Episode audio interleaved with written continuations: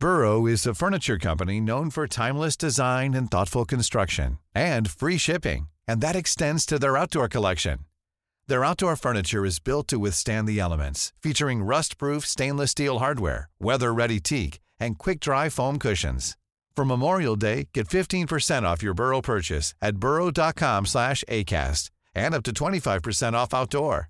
That's up to 25% off outdoor furniture at burrow.com slash ACAST.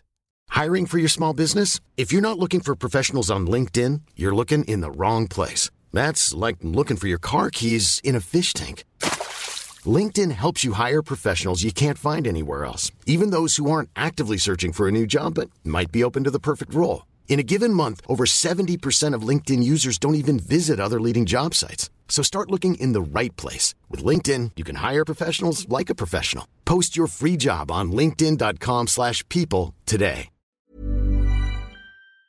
Hast du dir für dieses Jahr finanzielle Ziele gesetzt? Möchtest du vielleicht Geld sparen, um dir einen Traum erfüllen zu können? Oder hast du dir vielleicht schon lange vorgenommen, deine Ausgaben besser im Blick zu behalten? Stell dir vor, es gäbe einen einfachen Weg, wie du deine Finanzen aufräumen, unnötige Ausgaben eliminieren und deine Verträge mit nur einem Fingertipp rechtssicher kündigen kannst. Und das Ganze bequem per App, die auch noch dauerhaft kostenlos ist. Klingt utopisch? Hab ich auch zuerst gedacht, bis ich Finanzguru entdeckt habe. Die App Finanzguru ist wirklich eine großartige Möglichkeit, den Überblick über deine Finanzen zu behalten. Vielleicht kennst du Finanzguru auch schon. Die Gründerzwillinge Benjamin und Alexander Michel konnten 2018 in der Gründershow Die Höhle der Löwen Carsten Maschmeyer als Investor für sich bzw. für Finanzguru gewinnen. Mittlerweile nutzen mehr als 1,5 Millionen Menschen Finanzguru und lassen sich dabei unterstützen, ihre Finanzen zu organisieren und ihre Sparziele zu erreichen. Und es ist wirklich kinderleicht. Du lädst dir einfach die kostenlose App runter und verbindest deine Konten mit Finanzguru.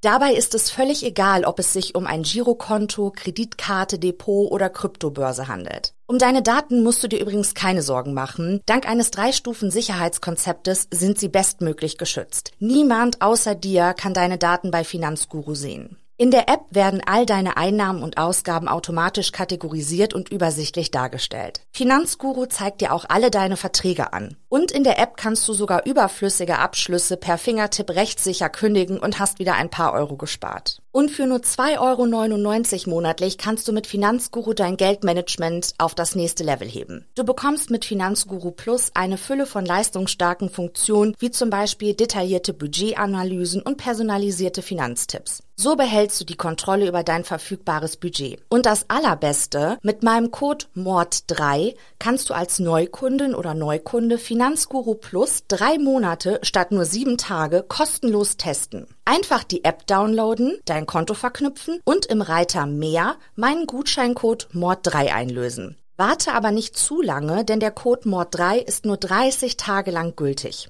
Den Link zur App und alle wichtigen Infos habe ich dir in die Show Notes in meinen Linktree gepackt.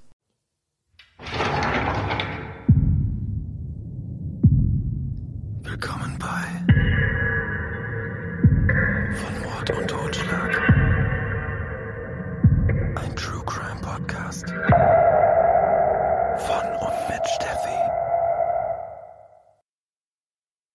Der heutige Fall führt uns zurück in das Jahr 1998. Wir befinden uns in der Stadt Escondido im San Diego County, gelegen im US-Bundesstaat Kalifornien. Hier leben die Crows. Die Familie besteht aus Vater Steve, Mutter Cheryl und ihren drei Kindern. Der älteste Sohn Michael ist 14, das mittlere Kind Stephanie ist 12 Jahre alt und die jüngste Tochter der Crows ist die zehnjährige Shannon. Auch die Großmutter Judith Kennedy, die eigentlich in Florida lebt, ist derzeit für längere Zeit zu Besuch im Haus der Familie.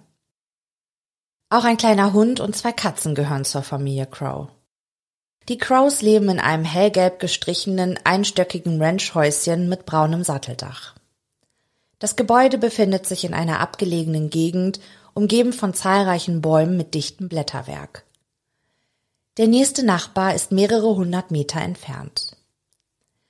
Am Grundstück der Familie führt eine nicht viel befahrene Hauptstraße entlang. Ein Blick auf das gelbe Häuschen kann man von dort aus allerdings nicht erhaschen. Von der Hauptstraße aus kann man mit dem Auto auf einen kleinen Weg einbiegen, der sich durch ein dichtes Wäldchen zum Anwesen der Familie schlängelt. Am Ende des Pfades gelangt man dann auf den Hof der Familie und blickt auf das braune Garagentor, das in die Fassade des Gebäudes eingelassen ist. Links neben dem Garagentor befindet sich eine Seitentür, die von den Crows hauptsächlich genutzt wird, um in das Haus zu gelangen. Zum eigentlichen Hauseingang, der sich seitlich am Gebäude befindet und mit einem weißen Vordach überbaut ist, führt ein schmaler gepflasterter Weg. Hinter dem Haus befindet sich ein weitläufiges Grundstück mit einem kleinen Pool, der von großen Pflastersteinplatten eingefasst ist. Die Familie führt ein durchschnittliches Leben. Ihre Autos sind Gebrauchtwagen, ein Haus zu kaufen und nicht nur zu mieten ist ihnen finanziell nicht möglich. Dennoch, sie haben ein gutes Auskommen, wenn sie nicht protzen, sagt Steve. Bis zum Januar 1998 scheint Familie Crow ein glückliches und zufriedenes Leben miteinander zu führen. Es ist Dienstagabend, der 20. Januar 1998. Nachdem die Familie zum Abendessen Hamburger vertilgt hatte, legen sich Vater Steve und Mutter Cheryl in ihr Bett, um noch ein wenig Fernsehen zu schauen.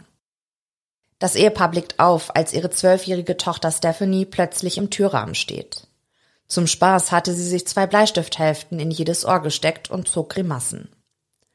Ihre großen braunen Augen funkeln vor Freude.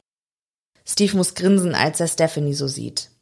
Jedoch ermahnt er das Mädchen, die Bleistifthälften aus den Ohren zu nehmen, bevor sie sich noch verletze. Ob sie denn schon ihre Hausaufgaben gemacht habe, will der Vater wissen. Die Zwölfjährige bejaht die Frage ihres Vaters. Ihr großer Bruder Michael habe ihr dabei geholfen. Dann trottet das Mädchen mit den langen braunen Haaren und dem gerade geschnittenen Pony, der ihr bis zu den Augenbrauen reicht, zurück in ihr Zimmer. Stephanie liebt es, stundenlang mit ihren Freundinnen zu telefonieren. Zu Weihnachten hatten Steve und Cheryl ihr deshalb ein eigenes Telefon und einen eigenen Anschluss in ihrem Zimmer geschenkt. Jetzt konnte das Mädchen so oft und so lange telefonieren, wie sie wollte, ohne den Hauptanschluss für alle anderen Familienmitglieder ständig zu blockieren. So auch an diesem Abend. Bäuchlings auf dem Bett liegend wählt sie die Nummer ihrer Freundin. Die Mädchen tauschen sich über den neuen Film Titanic und über den süßen Leonardo DiCaprio aus, für den sie beide schwärmen.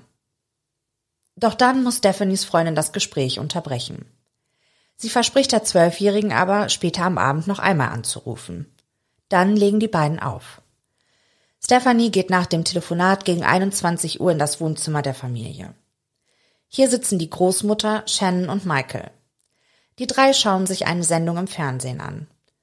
Stephanie kuschelt sich mit ihrem großen Bruder auf das Sofa unter eine Decke.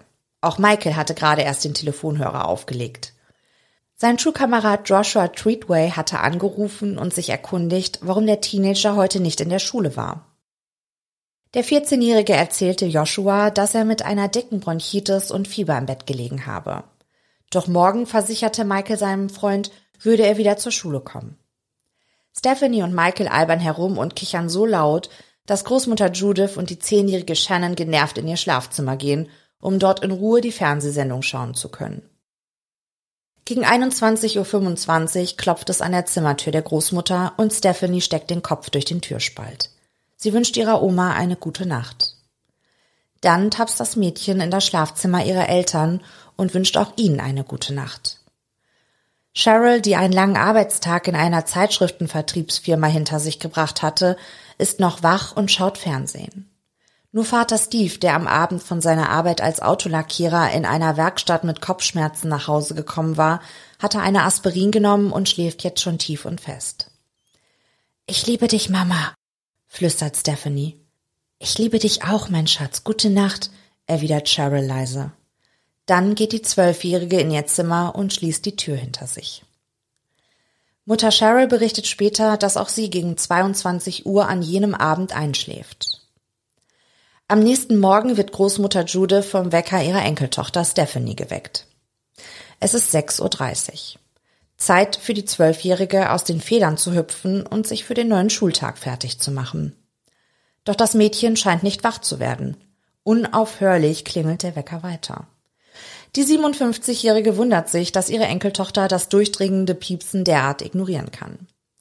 Sie beschließt aufzustehen, um den nervtötenden Wecker auszumachen und Stephanie zu wecken. Sie geht auf den Flur und schaltet für den kurzen Weg zum Zimmer ihrer Enkeltochter das Licht an. Die Zimmertür des Mädchens ist geöffnet. Doch kaum an der Türschwelle angekommen, schreit Judith vor Schreck auf. Auf dem Boden liegt, ausgestreckt vom Fußende ihres Bettes bis zur Tür, ihre kleine Enkelin. Sofort stürmt die Großmutter durch die angelehnte Tür in das Schlafzimmer der Eltern und schreit, Kommt schnell, irgendwas stimmt nicht mit Stephanie, sie ist mit Schlamm bedeckt. Cheryl und Steve sind sofort alarmiert und springen aus dem Bett. Steve ist zuerst bei Stephanie. Er sieht gleich, dass seine Tochter nicht mit Schlamm, sondern mit getrocknetem Blut bedeckt ist. Sofort kommen ihm die Bleistifthälften in den Sinn, die sich das Mädchen am Abend zuvor in die Ohren gesteckt hatte. Hatte sie sich damit vielleicht verletzt? Steve kann keinen klaren Gedanken mehr fassen. Der Vater blickt in die geöffneten, aber leblosen Augen seiner Tochter. Er nimmt den Kopf des Mädchens in seine Hände und merkt, dass ihr Körper wie erstarrt ist. Cheryl erinnert sich später, dass sie ihren Mann vor seelischem Schmerz hat schreien hören. Wie ein Tier habe er geklungen, nicht mehr menschlich. Cheryl beugt sich über ihre Tochter. Sie ist ganz kalt, habe sie zu der Großmutter gesagt, als auch ihr ein Schrei der Trauer um ihr totes Kind entfährt. Von dem Tumult aufgeschreckt stehen auch bald Shannon und Michael im Türrahmen und blicken auf ihre tote Schwester. Nur wenige Minuten später treffen Polizei und der alarmierte Rettungswagen ein. Gleich ist den Rettungssanitätern klar, dass sie für die Zwölfjährige nichts mehr tun können. Sie haben Mühe, Cheryl vom toten Körper ihrer Tochter zu lösen. Sofort ist klar, dass Stephanie getötet wurde. Weitere Polizisten und Kriminaltechniker werden hinzugezogen und treffen schon bald am Haus der Crows ein. Sie beginnen Spuren am Tatort zu sichern und schauen sich die Leiche des Kindes genauer an. Stephanie trägt ein lila T-Shirt und Blue Jeans. Ihre langen braunen Haare hat sie zu einem Zopf zurückgebunden. Später bestätigt Cheryl Crow die Annahme der Ermittler. Das Mädchen trägt die gleiche Bekleidung wie am Abend vor ihrem Tod. Außerdem sei es für ihre Tochter unüblich, in Straßenkleidung zu Bett zu gehen, berichtet die Mutter. Ein wichtiger Hinweis für die Ermittler bezüglich des möglichen Todeszeitpunktes. Gegen 7.30 Uhr trifft an diesem Morgen Detective Rolf Clater am Haus der Familie Crow ein. Der Mann arbeitet seit 23 Jahren bei der Polizei. Seit zwei Jahren ermittelt er ausschließlich in Mordfällen gemeinsam mit seinen beiden Kollegen. Zuvor hatte Detective Clater jahrelang im Bereich der Jugendkriminalität ermittelt. In Escondido haben die Mordermittler nicht viel zu tun. In dem Jahr, in dem Stephanie getötet wurde, gab es nur noch einen weiteren Mord. Seine Kollegen berichten Detective Clater, dass sie trotz akribischer Suche keinerlei Einbruchsspuren gefunden haben. Es gibt keine zerstörten Fenster oder aufgebrochene Türen. Im Inneren des Hauses sind Rahmen mit Fliegengittern vor den Fenstern verbogen, doch Staub und Spinnweben weisen darauf hin, dass die Einfassungen nicht bewegt worden waren. Zunächst nehmen die Ermittler an, dass alle Fenster und Türen im Haus während der Tatnacht geschlossen waren. Die Crows hatten den Polizisten erzählt, dass Großmutter Judith die Angewohnheit hatte, sich vor dem Schlafengehen zu vergewissern, dass alle Eingänge geschlossen sind. Im weiteren Verlauf der Ermittlungen wird jedoch Verwirrung herrschen, welche Fenster und Türen nun wirklich in der Nacht geschlossen waren. Vater Steve soll, getrieben von Panik, durch verschiedene Türen in das Haus ein- und ausgegangen sein. Später werden sich Polizei und Familie Crow dann einig sein, dass mindestens zwei Eingänge in das Haus unverschlossen waren. Zum einen das Fenster im Kinderzimmer von Stephanie und die Glasschiebetür im Schlafzimmer der Eltern, die zum hinteren Teil des Grundstückes mit dem Pool führt.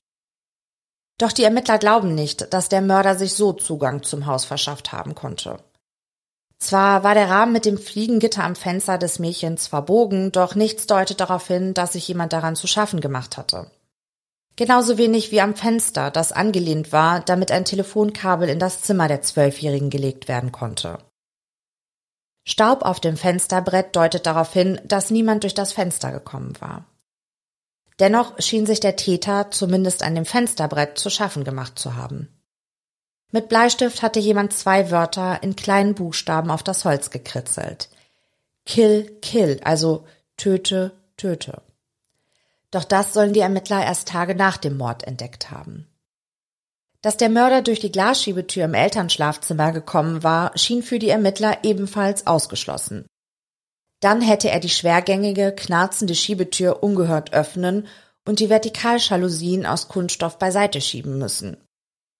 Die Jalousien waren bei Eintreffen der Polizei aber nicht verschoben. Außerdem machen die Kunststoffbahnen ziemlichen Krach, wenn man versucht, sie zur Seite zu ziehen. Auch das hätte der Täter bewerkstelligen müssen ohne dass die Eltern des Mädchens wach werden. Fraglich ist für die Detectives auch, warum der Täter nach dem Mord an Stephanie wieder durch das Schlafzimmer gehen sollte, wo er ja weiß, dass die Eltern dort liegen und vielleicht wach werden, wenn er die Kunststoffjalousien wieder zurechtrückt und die schwerfällige Glasschiebetür hinter sich schließt, bevor er das Grundstück der Familie verlässt. Die Eltern hingegen behaupten später, dass Steve die schwergängige Tür geölt habe und sie sich deshalb fast lautlos habe öffnen und schließen lassen. Dieser Aussage hingegen widerspricht der spätere Käufer des Crow Houses, der angibt, dass das Gebäude im Frühjahr 1998 in einem schlechten Zustand war und vor allem die Glasschiebetür im Elternschlafzimmer sich kaum öffnen ließ. Cheryl Crow sagt später aus, dass sie in jener Nacht Klopfgeräusche an der Zimmertür in ihrem Schlafzimmer gehört habe, die in den Flur des Hauses führt. Doch sie dachte, dass eine der beiden Katzen oder vielleicht der Hund für die Geräusche verantwortlich war. Der Hund.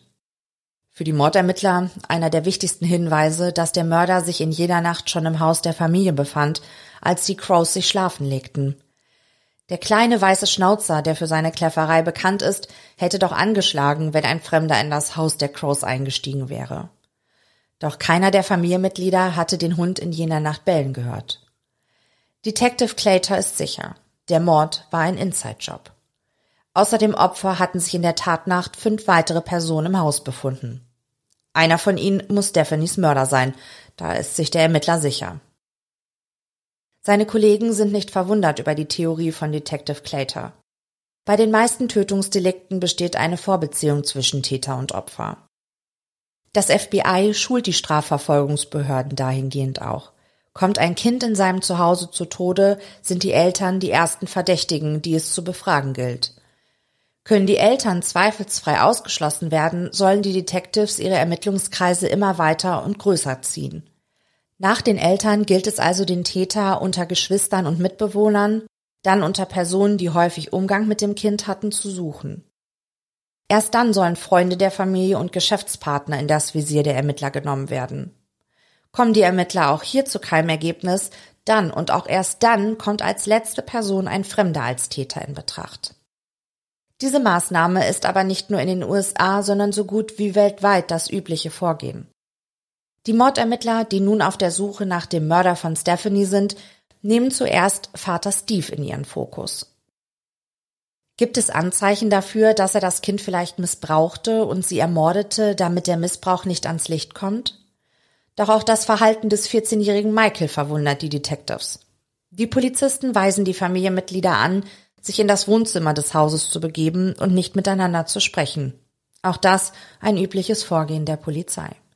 So wollen die Ermittler verhindern, dass Zeugen untereinander Informationen austauschen können.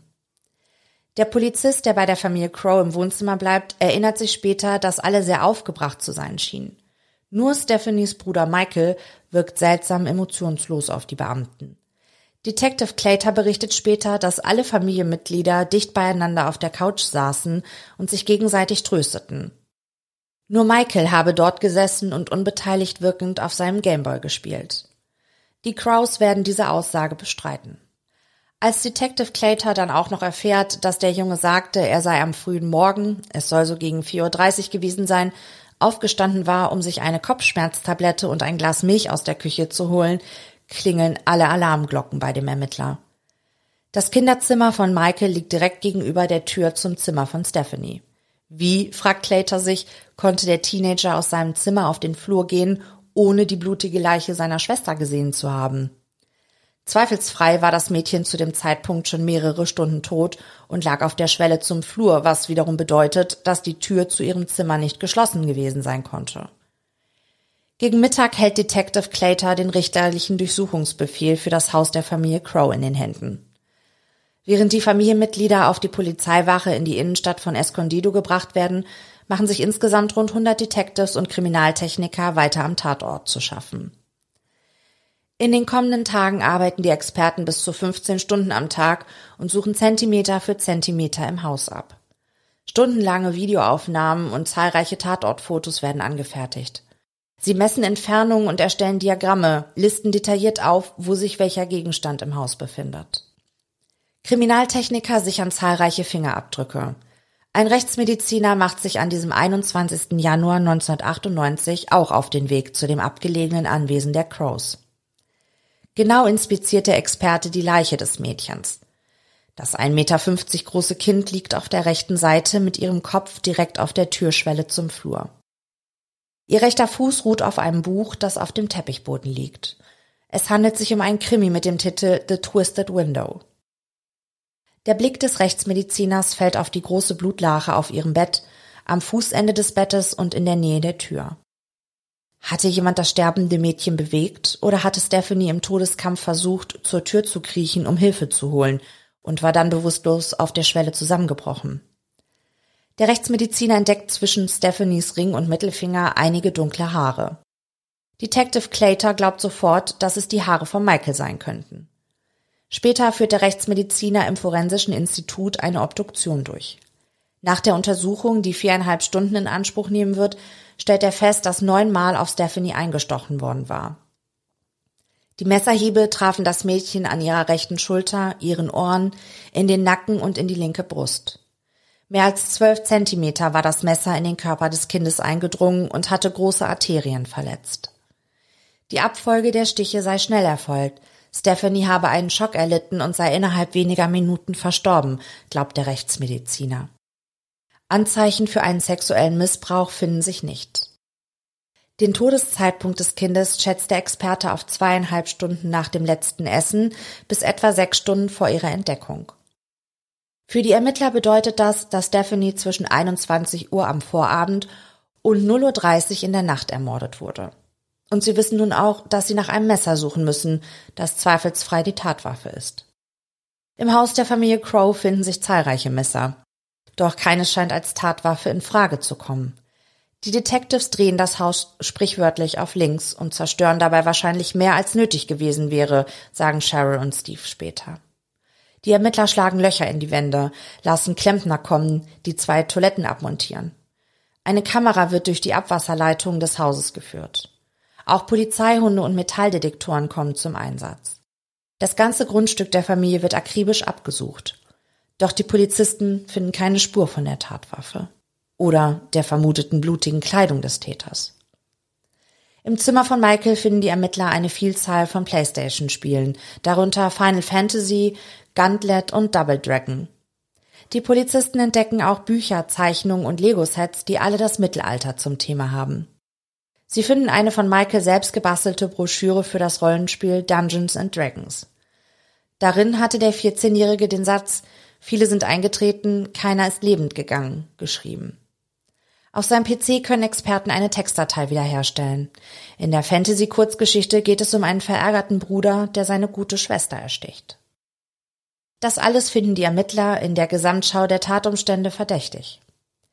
Im Badezimmer der Eltern entdecken die Polizisten eine verschlossene Schranktür. Sie brechen das Schloss auf. Dort, als auch in einem Täschchen auf dem Nachttisch im Elternschlafzimmer, finden die Ermittler eine weißliche, pulverartige Substanz. Spätere Tests werden ergeben, dass es sich dabei um Methamphetamin handelt. Cheryl und Steve werden später sagen, dass sie nichts mit Betäubungsmitteln zu tun hätten. Mehr wollen sie zu der Angelegenheit nicht sagen. Die Ermittler entscheiden, die Eltern nicht wegen Drogenbesitzes zu verhaften. Der Bezirksstaatsanwalt stimmt der Entscheidung der Polizisten zu. Sie dafür noch am Todestag ihrer Tochter zu verhaften, das wäre unmenschlich gewesen, sagt der Bezirksstaatsanwalt. Zudem sind Cheryl und Steve bis dato noch nie strafrechtlich wegen Drogenbesitzes in Erscheinung getreten. Wäre es zur Anklage gekommen, so hätte der Richter mit hoher Wahrscheinlichkeit ohnehin nur ein Gespräch in einer Drogenberatungsstelle angeordnet. Doch ungeachtet der Tatsache, dass die Polizisten entscheiden, wegen der 1,7 Gramm Methamphetamin kein Fass aufzumachen, fragen sich die Ermittler dennoch, ob die Drogen etwas mit dem Mord zu tun haben könnten. Doch auch dafür werden sie im weiteren Verlauf der Ermittlungen keine Hinweise finden. Claytor blickt sich genau im Kinderzimmer des getöteten Mädchens um. Die oberste Schublade einer Kommode ist herausgezogen und liegt neben dem Bett des Kindes auf dem Boden. Sein Blick fällt auch auf eine mit Blumen bedruckte Bettdecke mit zahlreichen Schnitten, die auf dem Bett zurückgeschoben auf der Matratze liegt. Auf der Polizeiwache Escondido werden die Crows voneinander getrennt. Alle fünf Familienmitglieder werden in einen Raum gebracht und aufgefordert, ihre Kleider auszuziehen, bis sie fast nackt sind. In jeder erdenklichen Position fotografieren die Detectives sie dann. Vater Steve versucht sich zunächst gegen diese Maßnahme zu widersetzen. Doch die Polizisten sagen ihm, dass er auch tagelang in einer Zelle auf den Gerichtsbeschluss warten kann. So oder so würden die Fotos angefertigt werden. Resigniert stimmt Steve der Prozedur dann doch zu. Auch das Fotografieren der Verdächtigen ist ein polizeiliches Standardverfahren in den USA. Die Ermittler sind auf der Suche nach Schnitten, Kratzern und dergleichen, die entweder von der Tatwaffe oder dem Opfer selbst verursacht wurden. Doch weder bei Eltern, Geschwistern oder der Großmutter werden die Detectives fündig. Die Polizei beschlagnahmt alle Kleidungsstücke der Familie und händigt ihnen Ersatzklamotten aus. Kriminaltechniker nehmen von allen Mitgliedern der Familie Crow für weitere Untersuchungen Blut, Haar- und Fingernagelproben. In den ersten Stunden, nachdem die Großmutter die Leiche der Zwölfjährigen entdeckt hatte, behandeln die Detectives Vater Steve als Hauptverdächtigen. Der Mann wird in ein kleines Verhörzimmer im Obergeschoss der Polizeiwache gebracht. Steve, der immer wieder von Weinkrämpfen geschüttelt wird, berichtet später, dass einer der Ermittler zu ihm sagte, er solle aufhören zu weinen und ein Mann sein. Die Detectives beginnen, Steve zu verhören. Das Gespräch der Männer wird auf Video aufgezeichnet. Der Vater schildert den Ablauf des Abends und der Nacht, in der seine Tochter zu Tode kam. Die Zwölfjährige sei sehr aufgeschlossen, beliebt und engagiert gewesen. Erst kürzlich habe sie sogar eine Auszeichnung für ihr ehrenamtliches Engagement in der öffentlichen Bibliothek von Escondido bekommen. Jeden Sonntag sei das fröhliche Mädchen in die Kirche gegangen. Steve berichtet den Detectives, dass er sich schuldig fühle, weil er in seinem eigenen Haus nicht verhindern konnte, dass jemand seinem geliebten Mädchen so wehtut. Die Ermittler halten in ihrem Bericht fest, dass der Vater niemanden kennen würde, der Stephanie verletzen wollte. Und wenn er jemanden gekannt hätte, dann hätte er der Person zuerst Schaden zugefügt, schreiben die Detectives. Steve wird später sagen, dass ihm das Verhör merkwürdig oberflächlich vorgekommen sei. Die Ermittler hätten ihn nicht gefragt, ob er in der Tatnacht etwas gehört ob etwas im Haus gefehlt habe oder ob am Vortag etwas Ungewöhnliches vorgefallen sei. Auch Mutter Cheryl, Schwester Shannon, Bruder Michael und Großmutter Judith werden verhört. Sie alle schildern detailliert den Ablauf des Abends vor der Ermordung von Stephanie. Am frühen Abend darf Michael von der Polizeiwache aus telefonieren. Er ruft seinen Freund Joshua Treatway an, mit dem er am Abend zuvor auch telefoniert hatte. Der 14-Jährige weint und erzählt seinem Schulkameraden, dass seine kleine Schwester tot sei. Wahrscheinlich sei jemand in das Haus der Familie eingebrochen. Er habe die blutige Leiche des Mädchens auf dem Boden in ihrem Kinderzimmer gesehen, berichtet er unter Tränen. Joshuas Mutter Tammy erzählt später, dass sie nicht wusste, mit wem ihr Sohn sprach. Doch als er den Hörer auflegte, habe sie sich große Sorgen um den Jungen gemacht. Alle Farbe sei aus dem Gesicht ihres Sohnes gewichen. Am Abend, es ist gegen 19 Uhr, teilen Detectives Cheryl und Steve mit, dass Shannon und Michael in das Polinsky Children's Center gebracht werden. Eigentlich eine Zufluchtsstätte des Landes für missbrauchte und vernachlässigte Kinder. Die Detectives begründen ihre Entscheidung später damit, dass sie angesichts dessen, dass im häuslichen Umfeld der Familie ein Mord geschehen war, es für besser hielten, die überlebenden Kinder und die Eltern voneinander zu trennen. Steve explodiert. Niemand werde ihm seine Kinder wegnehmen, brüllt er. Mehrere Ermittler aus angrenzenden Büros stürmen in den Verhörraum, um den aufgebrachten Vater zu beruhigen. Steve erzählt später, die Ermittler hätten zu ihm gesagt, dass sie eigentlich wollten, dass er sich von den Kindern verabschiedet. Aber dieses Privileg hätte er nun verspielt. Mutter Cheryl ist nicht minder geschockt, als die Detectives ihr sagen, dass Shannon und Michael in ein Heim kommen sollen. Doch sie behält die Fassung. Die Ermittler erlauben der Frau, sich von ihren Kindern zu verabschieden. Shannon und Michael sind in Tränen aufgelöst und bitten ihre Mutter, dass sie nicht mit den Beamten mitgehen müssen. Doch Cheryl beruhigt ihre Kinder, sagt ihnen, dass sie jetzt stark seien und der Polizei vertrauen müssen, denn sie seien hier, um ihnen zu helfen. Nachdem zwei Beamte sich mit den Kindern auf den Weg ins Heim gemacht haben, kommen Cheryl und Steve wieder zusammen. Der Vater berichtet seiner Frau, dass sie nicht verhaftet seien und es ihnen freistünde zu gehen. Gegen 20.30 Uhr machen sich die Eheleute vom Obergeschoss der Polizeiwache hinunter ins Erdgeschoss Richtung Ausgang. Doch noch bevor sie aus der Glastür nach draußen treten können, sehen sich die Eltern von Polizisten mit gezückten Waffen umzingelt. Die Beamten fordern Cheryl und Steve auf, wieder nach oben zu gehen. Das erzählt später zumindest das Ehepaar Crow. Die Polizei von Escondido hingegen bestreitet den Vorfall. Fest steht aber, dass die Detectives später am Abend beschließen, die Eltern und Großmutter in einem Motel unterzubringen. Die nächsten Tage wird die Familie nicht in ihr Haus zurückkehren können. Die Sozialarbeiterin, die Michael und Shannon an jedem Abend im Polinski-Zentrum empfängt, berichtet den Ermittlern später, dass beide Kinder sehr aufgebracht gewesen wären und geweint hätten. Die Frau beschreibt damit also einen ganz anderen Eindruck von Michael als den, den die Beamten von der psychischen Verfassung des Jungen hatten. Die nächsten zwei Tage dürfen die Kinder ihre Eltern nicht sehen. Doch es passiert etwas, das später in der Öffentlichkeit für Empörung sorgen wird und maßgeblich dazu beiträgt, dass der Fall nicht gelöst, dafür aber noch verwirrender wird. Die Detectives sprechen mit Shannon und Michael getrennt voneinander. Zweimal nehmen sie den 14-Jährigen sogar mit auf die Wache und verhören den Jungen stundenlang. Und all das ohne das Wissen von Cheryl und Steve. Cheryl und Steve kommen nach dem Mord an ihrer Tochter zunächst in einem Motel, dann bei Freunden unter. Später können sie in ihr Haus zurückkehren. Steve schläft in den ersten Nächten nie länger als zwei Stunden am Stück. Beide Eltern machen sich Vorwürfe, fragen sich, ob sie den Mord an ihrer geliebten Tochter hätten verhindern können und warum sie die Schmerzensschreie des Mädchens nicht gehört hatten. In der dritten Nacht greift der Vater zu Schlaftabletten, um zur Ruhe zu kommen. Steve fällt in einen tiefen, traumlosen Schlaf, als ihn nach Mitternacht das durchdringende Klingeln des Telefons in die Gegenwart zurückholt. Verschlafen nimmt der Mann den Hörer ab. Am anderen Ende der Leitung ist einer der Mordermittler. Es gebe Neuigkeiten, die er der Familie unbedingt mitteilen müsse. Es hätte eine Verhaftung gegeben wegen des Mordes an Stephanie. Steve kann es kaum fassen. Was? fragt er benommen und mit schläfriger Stimme. Wir haben den Mörder ihrer Tochter festgenommen. Stille. Oh Gott, seufzt Steve, fast schon erleichtert. Wer ist es? fragt er den Detective. Es ist dein Sohn Michael, antwortet der Ermittler. Doch was war passiert? Die Detectives gingen ihrer Vermutung weiter nach, dass der Mord an Stephanie ein Inside-Job gewesen sein muss. Alle Familienmitglieder hatten sie als Täter ausschließen können, doch an Michael beißen sie sich fest. Der Teenager hat sich in den Augen der Ermittler verdächtig gemacht. Seine fehlende emotionale Reaktion und vor allem die Tatsache, dass er am frühen Morgen die Leiche seiner blutenden Schwester nicht gesehen haben will, lassen ihn verdächtig erscheinen. Einen Tag nachdem Stephanie ermordet aufgefunden wurde, holen Detectives den 14-jährigen Michael im Heim ab und bringen ihn gegen 16.30 Uhr auf das Polizeirevier. Dort setzt sich ein Mordermittler mit dem Jungen in einen kleinen Raum im zweiten Stock des Gebäudes. Der Boden ist mit Teppich ausgelegt. Darauf stehen zwei Stühle und ein Tisch. Die Wände sind kahl, kein Fenster ist in die Fassade eingelassen. Eine versteckte Kamera zeichnet die folgenden Verhöre des 14-Jährigen auf und dokumentiert das Vorgehen der Beamten.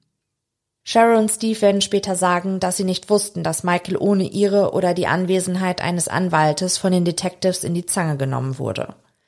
Die Beamten hingegen können belegen, dass sie den Jungen über seine Miranda-Rechte, also über sein Aussageverweigerungsrecht und über sein Recht auf anwaltlichen Beistand aufgeklärt haben.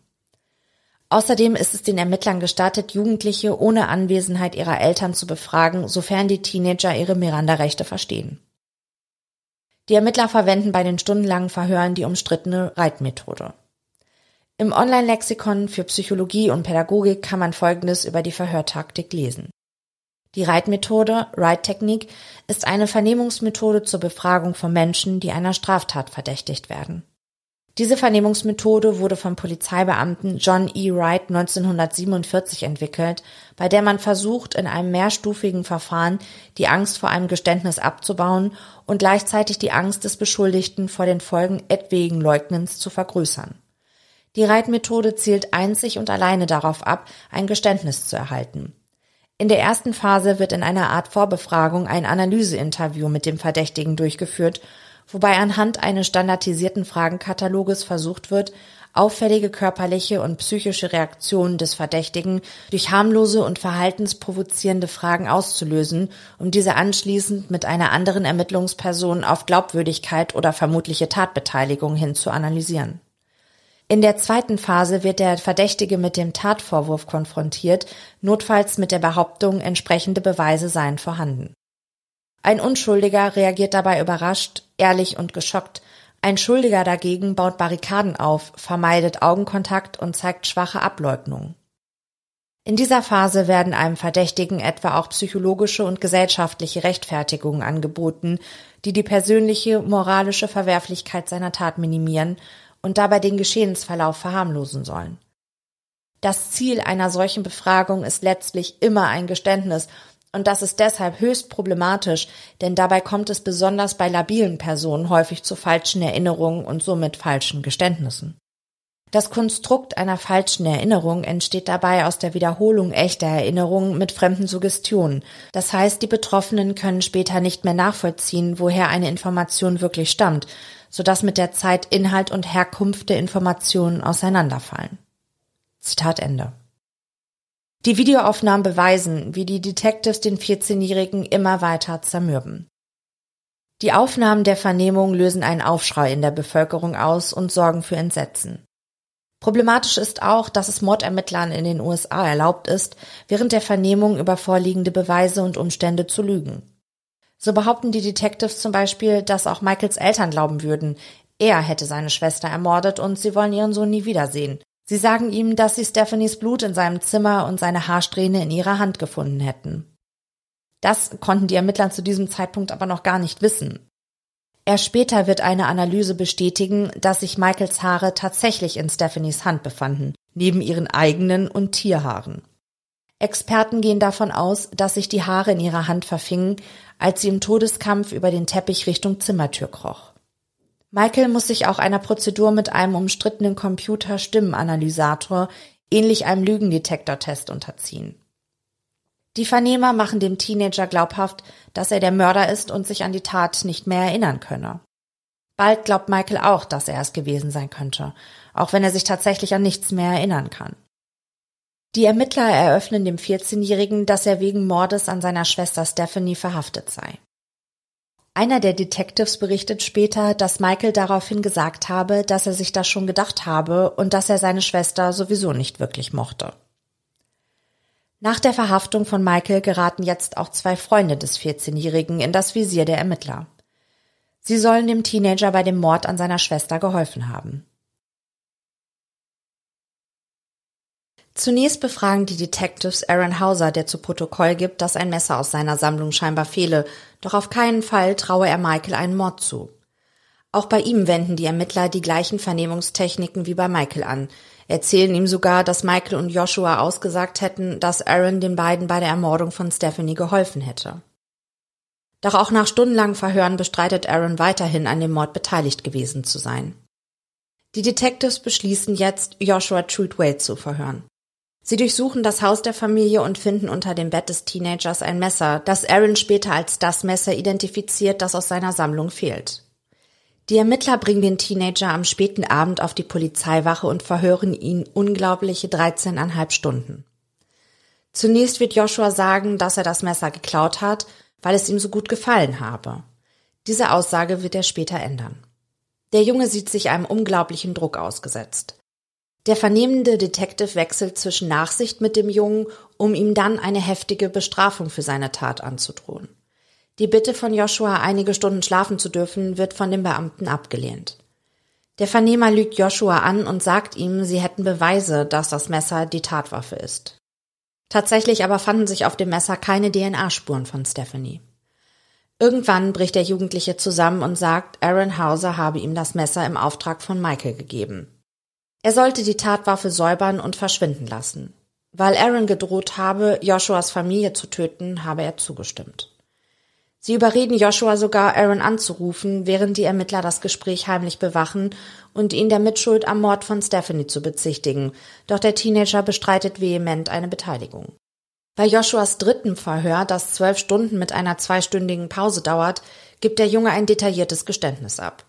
Zwar passen seine Angaben nicht mit den Informationen zusammen, die die Polizei bis dahin gesammelt hat, doch für die Ermittler ist es der erste große Durchbruch zur Klärung des Falls. Die Ermittler glauben nun zu wissen, was sich in jener Nacht abspielte. Aaron nahm am Tatabend sein Messer und machte sich mit Joshua auf den Weg zum Haus der Familie Crow. Dort angekommen sei Aaron ins Haus gegangen, während Joshua draußen Schmiere stand. Gemeinsam hätten Michael und Aaron Stephanie ermordet. Auslöser für den Mord sollen Geschwisterrivalitäten gewesen sein. Alle drei Jugendlichen kommen in Untersuchungshaft. Ihnen soll der Prozess wegen gemeinschaftlicher Verschwörung und des Mordes an der zwölfjährigen Stephanie gemacht werden. Eine Woche nach dem Mord findet die Beerdigung des getöteten Mädchens statt. Ihr Bruder Michael, der wegen seiner Inhaftierung nicht an der Zeremonie teilnehmen darf, sucht das Foto aus, das in den herzförmigen Grabstein eingearbeitet werden soll. Und auch den Spruch auf der Rückseite des Steines hat der 14-Jährige ausgewählt. Ein so helles Licht wie deines wird niemals verblassen, ist dort zu lesen. Stephanies Freundin, die sie am Abend der Ermordung nicht wie verabredet zurückrief, legt ein großes Papierherz auf das Grab des Mädchens. Darauf schrieb sie die Worte Stephanie, es tut mir so leid, dass ich dich nie zurückgerufen habe. Doch kurz bevor das Gerichtsverfahren gegen die drei Jugendlichen startet, mittlerweile haben Michael und Joshua ihre Geständnisse zurückgezogen, Aaron bleibt bis zum Schluss dabei, dass er unschuldig ist, kommt es zu einer spektakulären Wendung in dem Fall. In der Nacht des 20. Januars 1998, als Stephanie ermordet wurde, erhielt die Polizei mehrere Anrufe von Bewohnern aus der Nachbarschaft der Crows, die berichteten, dass ein Obdachloser, der betrunken oder high wirkte, sie belästige. Ein Nachbar berichtet, er habe gehört, wie der Mann Ich bring dich um, du verdammte Schlampe gerufen habe. Ein anderer Bewohner beobachtete, wie der Obdachlose sich auf einem Fleck stehend im Kreis drehte. Zwischen 19 und 20 Uhr klopfte der Obdachlose an der Haustür einer Nachbarin der Crows. Die Frau, die dachte, es handele sich um einen Bekannten, bat den Mann herein, bevor sie entsetzt feststellte, dass es sich bei dem Besucher um einen Unbekannten handelte. Der verwahrlost wirkende Mann fragte die Bewohnerin, ob Tracy da sei. Die Frau erwiderte, dass sie keine Tracy kenne und bat den ungebetenen Gast, ihr Haus zu verlassen, was dieser auch tat. Doch nur wenige Sekunden später öffnete der Obdachlose erneut die Haustür, streckte seinen Kopf herein und fragte wieder, wo Tracy sei. Die Frau sagte ihm erneut, dass sie keine Tracy kenne. Dann verließ der Mann ihr Grundstück. Gegen 19.50 Uhr rief eine andere Nachbarin bei der Polizei an und meldete einen Mann in der Nähe des Crow Houses, der sich seltsam benahm. Ein Officer machte sich auf den Weg, doch von dem Obdachlosen war keine Spur mehr zu finden. Am Tag, als Stephanies Leiche gefunden wurde, machten die Ermittler den Obdachlosen ausfindig, der sich am Abend vor der Tat in der Nähe des Hauses der Crows herumtrieb. Sie entdeckten den Mann, dessen Name Richard Tui war, in einem Müllcontainer auf dem Parkplatz einer Supermarktkette. Hier hatte der Mann sich zum Schlafen hineingelegt. Die Polizisten baten den Mann, mit zur Polizeiwache zu kommen. Sie würden mit ihm sprechen und Fingerabdrücke sowie Proben von seinen Fingernägeln nehmen wollen. Seine Kleidung bräuchten sie auch. Dafür würde er aber einen Satz neuer Anziehsachen bekommen. Begeistert stimmte Richard Tui zu. Er würde sich sehr freuen, wenn er den Detectives bei der Klärung des Mordes an dem zwölfjährigen Mädchen behilflich sein könne. Die Befragung des Mannes blieb aber ohne Erhalt nennenswerter Informationen und so wurde der Obdachlose, der ein Drogenproblem hatte, an einer Schizophrenie litt und schon öfter mit dem Gesetz in Konflikt geraten war, wieder freigelassen. Später stellte sich heraus, dass Tracy, nach der Tui in der Tatnacht während einer psychotischen Episode in der Nachbarschaft der Crows suchte, eine frühere Freundin des Mannes war. Als gewalttätig gilt der Mann zwar nicht, jedoch hat er Anfang Februar 1998 nochmals Kontakt mit der Polizei. Richard hatte ein zwölf- und dreizehnjähriges Mädchen belästigt, er habe sie lüstern angeblickt, mit seiner Zunge über seine Lippen geleckt und sie gefragt, ob die Mädchen Sex mit ihm haben wollten. Er verfolgte die verängstigten Mädchen bis zu dem Apartmentkomplex, in dem einer der beiden lebte, wo sie dann die Polizei informierten. Die Officers nahmen den Mann mit und leiteten ein Verfahren wegen sexueller Belästigung Minderjährige gegen den Obdachlosen ein. Während der Prozessvorbereitung der Jugendlichen beantragen die Verteidiger, dass die Kleidung, die Richard Tui am Tatabend trug, in einem Labor forensisch untersucht werden soll. Auf dem langärmeligen roten Shirt, das die Polizei damals sicherstellte, werden nun kleine Blutantragungen gefunden. Die Analyse ergibt, es ist Stephanies Blut. Unerklärbar bleibt zunächst, warum auf dem Shirt von Tui im April 1998, als Kriminaltechniker das Kleidungsstück visuell in Augenschein nahmen, keine Blutflecken gefunden wurden. Daraufhin reicht die Staatsanwaltschaft im Februar 1999 einen Antrag bei Gericht ein und verfügt, dass die Anklage gegen Michael, Aaron und Joshua eingestellt und die Jungen aus der Haft entlassen werden. Die Anklage geht diesen Schritt nur, weil sie nicht erklären kann, wie das Blut des Opfers auf das Shirt von Richard Tui kam. Nun kommt Tui in Haft und ihm wird der Prozess wegen des Mordes an Stephanie Crow gemacht. Doch erst im Mai 2005 spricht ihn die Jury nicht wegen Mordes, sondern wegen fahrlässiger Tötung schuldig. Die Familien der drei Jugendlichen verklagen die Behörden. Bei den Crows ist bekannt, dass Michael 2011 eine Entschädigung von 7,25 Millionen US-Dollar erhält. Ein Jahr später trifft ein Richter die juristisch selten vorkommende Entscheidung, dass Michael Crow, Joshua Treatway und Aaron Hauser faktisch unschuldig sind und dass das Strafverfahren gegen die Jugendlichen dauerhaft eingestellt wird. Tui geht gegen sein Urteil an. Es kommt zu einem Wiederaufnahmeverfahren. Sein Verteidiger kann der Jury glaubhaft machen, dass der psychisch erkrankte Mann nicht der Mörder des kleinen Mädchens gewesen sein kann. Neben dem Hund, der in jener Nacht nicht anschlug, macht der Verteidiger auch nochmal klar, dass es keine Einbruchspuren gab. Und selbst wenn Tui es geschafft hätte, ohne laut mit sich selbst zu sprechen und ohne die Eltern zu wecken, während er durch die Glasschiebetür und die Kunststoffjalousien ins Innere des Hauses gelangt, wie hätte er in dem dunklen Haus, in dem er sich nicht auskannte, das Mädchen finden sollen? Der Verteidiger überzeugt die Jury, dass mindestens zwei Täter am Mord beteiligt gewesen waren. Einer hielt die Bettdecke fest über das Opfer, während der andere auf das Mädchen einstach. Dadurch, dass ihr die Bettdecke ins Gesicht gedrückt wurde, konnten die anderen Familienmitglieder ihre Schreie auch nicht hören. So lassen sich auch die kaum vorhandenen Blutschleuderspuren an den Wänden erklären. Die Bettdecke milderte diese ab. Auch die Tatsache, dass am Tatort keine Spuren von Richard gefunden wurden, sprechen gegen eine Täterschaft des Mannes. Und der Verteidiger kann sogar erklären, wie das Blut von Stephanie auf das Shirt von Tui kam. Während der forensischen Untersuchung war es zu einer Kreuzkontamination gekommen und das wie folgt. Am Leichenfundort war das Blut von Stephanie in den dunklen Teppich gesickert. Mit dem bloßen Auge war das Blut so nicht mehr sichtbar. So kam es zu unentdeckten Blutantragungen am Kamerastativ, das später auch verwendet wurde, um das rote Shirt von Tui zu fotografieren. Die Fotos belegen, dass sich zu diesem Zeitpunkt noch keine Blutspuren auf dem Shirt befanden. Damit lege die Vermutung nahe, dass es beim Fotografieren durch die Kriminaltechniker zur Kreuzkontamination gekommen war.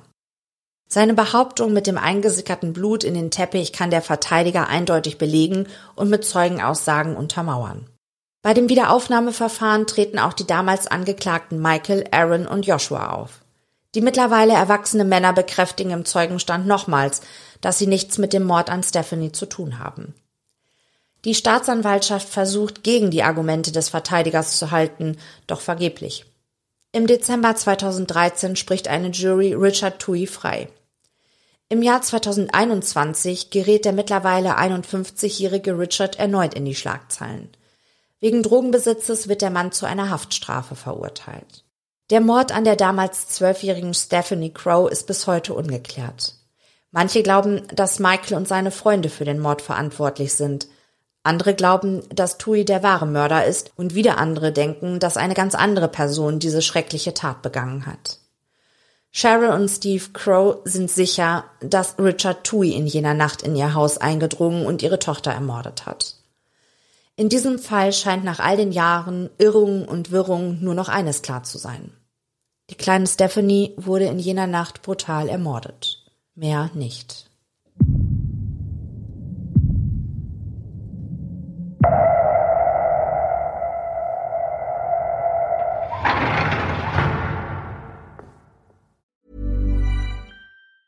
Hey, it's Danny Pellegrino from Everything Iconic. Ready to upgrade your style game without blowing your budget?